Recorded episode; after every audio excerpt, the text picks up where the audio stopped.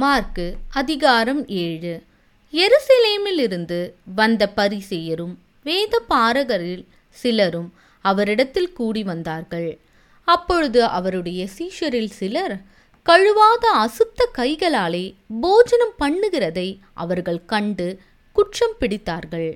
ஏனெனில் பரிசேயர் முதலிய யூதர் அனைவரும் முன்னோர்களின் பாரம்பரியத்தை கைக்கொண்டு அடிக்கடி கை கழுவினால் ஒழிய சாப்பிட மாட்டார்கள் கடையிலிருந்து வரும்போதும் ஸ்நானம் பண்ணாமல் சாப்பிட மாட்டார்கள் அப்படியே செம்புகளையும் கிண்ணங்களையும் செப்பு குடங்களையும் மனைகளையும் கழுவுகிறது மல்லாமல் வேறு அநேக ஆசாரங்களையும் கை கொண்டு வருவார்கள்.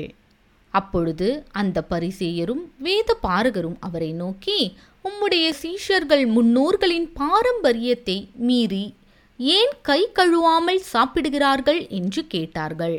அவர்களுக்கு அவர் பிரதியுத்தரமாக இந்த ஜனங்கள் தங்கள் உதடுகளினால் என்னை கனம் பண்ணுகிறார்கள்.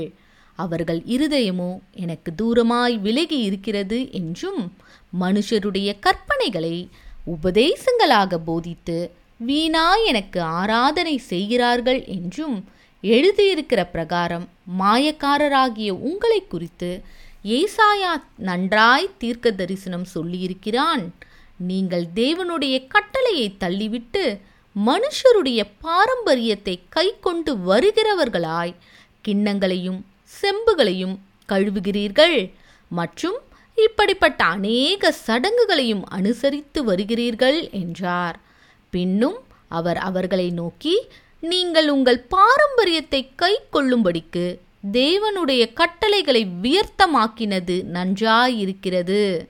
எப்படியெனில் உன் தகப்பனையும் உன் தாயையும் கனம் பண்ணுவாயாக என்றும் தகப்பனையாவது தாயையாவது நிந்திக்கிறவன் கொல்லப்பட வேண்டும் என்றும் மோசே சொல்லி இருக்கிறாரே நீங்களோ ஒருவன் தன் தகப்பனையாவது தாயையாவது நோக்கி உனக்கு நான் செய்யத்தக்க உதவி எது உண்டோ அதை கொர்பான் என்னும் காணிக்கையாக கொடுக்கிறேன் என்று சொல்லிவிட்டால் அவனுடைய கடமை தீர்ந்ததென்று சொல்லி அவனை இனி தன் தகப்பனுக்காவது தன் தாய்க்காவது யாதொரு உதவியும் செய்ய ஒட்டாமல் நீங்கள் போதித்த உங்கள் பாரம்பரியத்தினால் தேவ வசனத்தை அவமாக்குகிறீர்கள். இது போலவே நீங்கள் மற்றும் அநேக காரியங்களையும் செய்கிறீர்கள் என்று சொன்னார். பின்பு அவர் ஜனங்கள் எல்லாரையும் வரவழைத்து அவர்களை நோக்கி நீங்கள் எல்லாரும் எனக்கு செவி கொடுத்து உணருங்கள். மனுஷனுக்கு புறம்பே இருந்து அவனுக்குள்ளே போகிறதொன்றும் அவனை தீட்டுப்படுத்த மாட்டாது. அவன் உள்ளத்திலிருந்து புறப்படுகிறவைகளே அவனை தீட்டுப்படுத்தும். கேட்கிறதற்கு ஒருவன் காதுள்ளவனாயிருந்தால் கேட்க கடவன் என்றார். அவர் ஜனங்களை விட்டு வீட்டுக்குள் பிரவேசித்தபோது அவருடைய சீஷர்கள் அவர் சொன்ன ஓமையை குறித்து அவரிடத்தில் விசாரித்தார்கள். அதற்கவர் நீங்களும் இவ்வளவு உணர்வில்லாதவர்களா? புறம்பே இருந்து மனுஷனுக்குள்ளே போகிறதொன்றும் அவனை தீட்டுப்படுத்த மாட்டாதென்று நீங்கள் அறிந்து கொள்ளவில்லையா? அது அவன் இருதயத்தில் போகாமல் வயிற்றிலே போகிறது. அதிலிருந்து எல்லா போஜனங்களின் அசுத்தங்களையும் கழிக்கிற ஆசன வழியாய் நீங்கி போகும். மனுஷனுக்குள்ளே இருந்து புறப்படுகிறதே மனுஷனை தீட்டுப்படுத்தும். எப்படியெனில் மனுஷருடைய இருதயத்திற்குள்ளிருந்து பொல்லாத சிந்தனைகளும் விபசாரங்களும் வீசித்தனங்களும் கொலை பாதகங்களும் களவுகளும் பொருளாசைகளும் துஷ்டதனங்களும் கபடும் காம விகாரமும் வன்கண்ணும் தூஷணமும் பெருமையும் மதிக்கேடும் புறப்பட்டு வரும். பொல்லாங்கானவைகளாகிய இவைகளெல்லாம் உள்ளத்திலிருந்து புறப்பட்டு மனுஷனை தீட்டுப்படுத்தும் என்றார். பின்பு அவர் எழுந்து அவ்விடம் விட்டு புறப்பட்டு தீரு சீதோன் பட்டணங்களின் எல்லைகளில் போய் ஒரு வீட்டுக்குள் பிரவேசித்து ஒருவரும் அதை அறியாதிருக்க விரும்பியும் அவர் மறைவாயிருக்க கூடாமற் போயிற்று. அசுத்த பிடித்திருந்த ஒரு சிறு பெண்ணின் தாயாகிய ஒரு ஸ்திரீ அவரை குறித்து கேள்விப்பட்டு வந்து அவர் பாதத்தில் விழுந்தாள். அந்த ஸ்திரீ சீரோ பேனிக்கியா தேசத்தாளாகிய கிரேக்க ஸ்திரீயாய் இருந்தாள் அவள் தன் மகளை பிடித்திருந்த பிசாசை துரத்திவிட வேண்டும் என்று அவரை வேண்டிக் கொண்டாள். ஏசு அவளை நோக்கி முந்தி பிள்ளைகள் திருப்தி அடையட்டும். பிள்ளைகளின் அப்பத்தை எடுத்து நாய்க்குட்டிகளுக்கு போடுகிறது நல்லதல்ல என்றார். அதற்கு அவள் மெய்தான் ஆண்டவரே ஆகிலும் மேஜையின் கீழிருக்கும் நாய்க்குட்டிகள் பிள்ளைகள் சிந்துகிற துணிக்கைகளை தின்னுமே என்றாள்.